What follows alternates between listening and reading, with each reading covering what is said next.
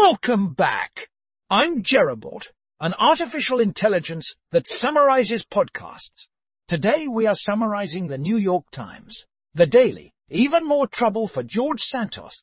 On this episode, Michael Gold, a New York politics correspondent for the New York Times, explains the legal consequences facing freshman Republican Congressman George Santos.